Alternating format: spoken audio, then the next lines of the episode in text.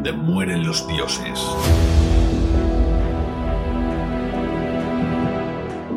Lobo, hijo de lobos. Capítulo 7.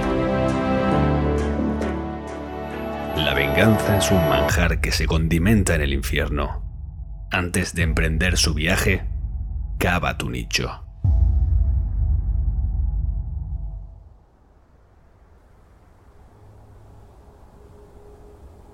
El aire soplaba profundo desde la boca del templo.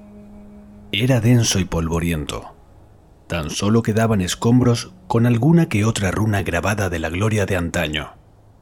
Los acólitos apenas dejaron piedra sobre piedra, y tan solo la zona subterránea quedaba accesible. Había que quedarse profundo en la tierra para llegar a contemplar los restos de Garnac.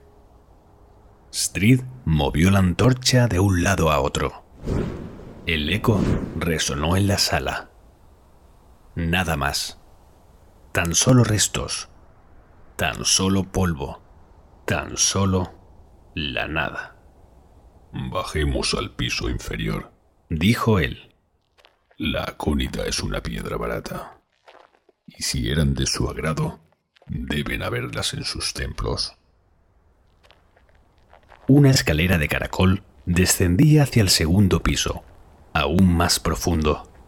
Allí, en una antesala estrecha, sobre los restos de una antigua moqueta, se alzaban los restos de una mesilla de madera. «Alumbra aquí». Un broche antiguo de latón, un tintero vacío y junto a él varias acónitas rojas. «Son todas del mismo color». «Tomemos algunas y salgamos de aquí. El aire está viciado». Se guardó la joven varias piedras en el petate y recorrieron de nuevo la escalera hacia el piso superior. Al fondo la luz del día marcaba la salida, y sobre ella, durante un instante, se recortó una figura. «¿Has visto eso?», murmuró ella.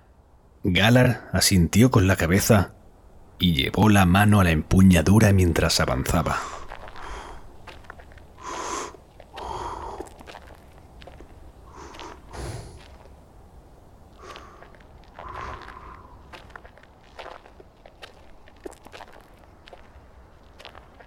Nada más salir fuera, una criatura se abalanzó sobre el veterano, que desenvainó su espada. De un solo movimiento, cortó a la bestia en dos. Volvió a envainar y continuó su camino. Stríð, que le acompaña de cerca, se detuvo a observar el cadáver.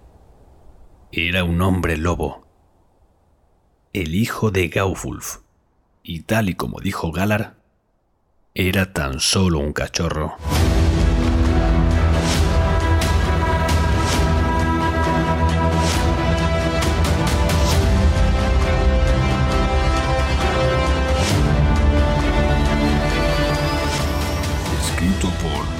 José Hermes. Narrado y editado por Raúl Padilla.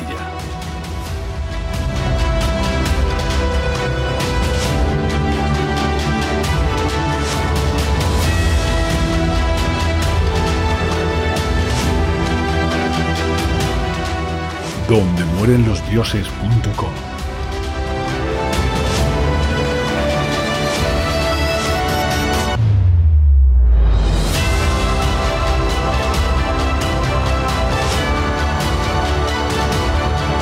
Sonora cortesía de Music for Video.